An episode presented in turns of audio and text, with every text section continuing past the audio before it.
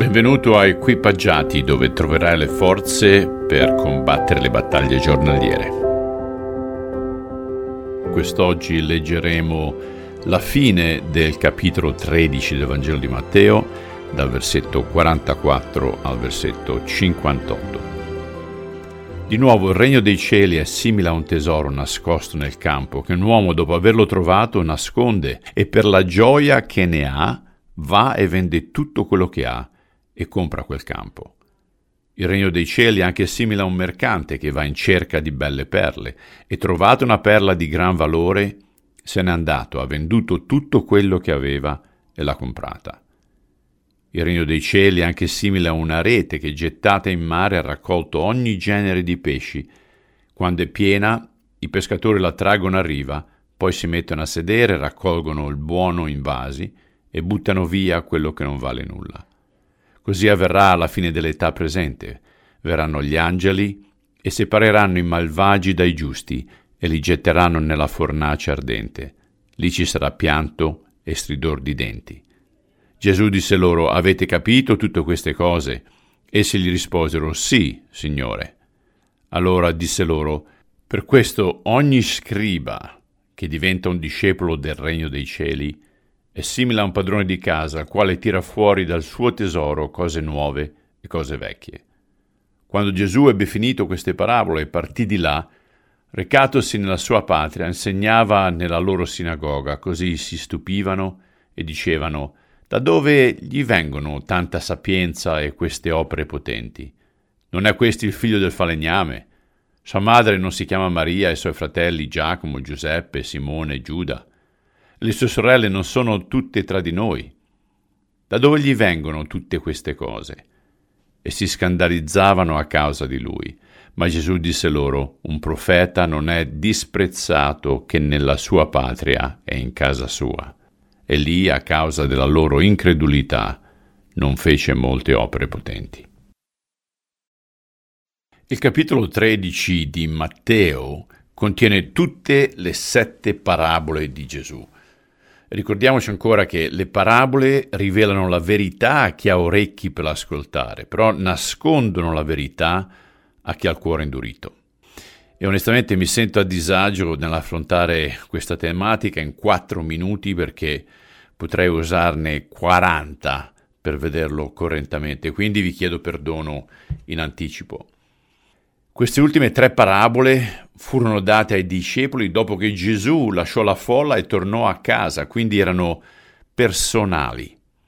Sia nella parabola del tesoro nascosto che nella parabola della perla, Gesù vuole che comprendiamo il vero valore di dare la priorità al suo regno, sopra ogni altra cosa. In quella sulla rete si notano nuovamente le conseguenze se ignoriamo l'invito di Gesù proprio come nella parabola della zizzania. Ragazzi, l'inferno è reale, è un luogo di tormento, non uno stato di non essere, come pensano in tanti. Ma concentriamoci sulle prime due parabole. Qui i protagonisti conoscono il valore del tesoro che hanno trovato e sono disposti a vendere tutto ciò che possiedono per comprarlo. Teniamo in mente che in quel tempo, dato che non esistevano banche, le persone nascondevano gli oggetti di valore sottoterra per motivi di sicurezza. E tuttavia a causa di guerre o incidenti o omicidi o dimenticanze o quello che sia, a volte rimanevano sottoterra. Se qualcuno li trovava, per legge però doveva consegnarli al proprietario del terreno dove sono stati trovati. E da qui allora l'idea di acquistare il terreno. Oggi le perle non valgono più così tanto, ma allora era tutta un'altra storia. Plinio, lo storico di epoca romana, disse che Cleopatra ne possedeva una del valore di 60 milioni di sesterzi. Se ci ricordiamo, il sesterzo era una moneta d'argento che pesava più o meno 2, 2 grammi e mezzo e al prezzo di oggi, a 70 centesimi al grammo, questa varrebbe circa 100 milioni alla faccia della perla. Ora ci sono due modi di leggere questa parabola. Uno meno comune dice che Dio è l'acquirente e noi siamo il tesoro. Ci ha trovati lui così preziosi che ha dato se stesso completamente per redimerci. Questo perché non possiamo né acquistare l'ingresso nel regno né la salvezza. L'altro punto di vista però dice che noi siamo gli acquirenti perché riconosciamo il valore di entrare nel regno. E allora siamo disposti a pagare il costo che è associato a seguire Gesù. Il regno dei cieli, ragazzi, può costarci relazioni o lavoro o sicurezza e in alcuni casi anche la nostra vita.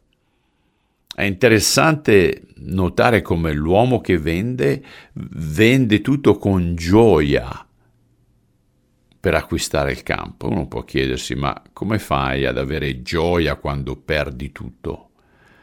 Eh, lo fai colmando la tua mente con quello che è il futuro, con quello che verrà con quello che è promesso. Per questo Gesù ci esorta a cercare il regno di Dio sopra ogni altra cosa e a rivolgere la nostra mente alle cose dall'alto.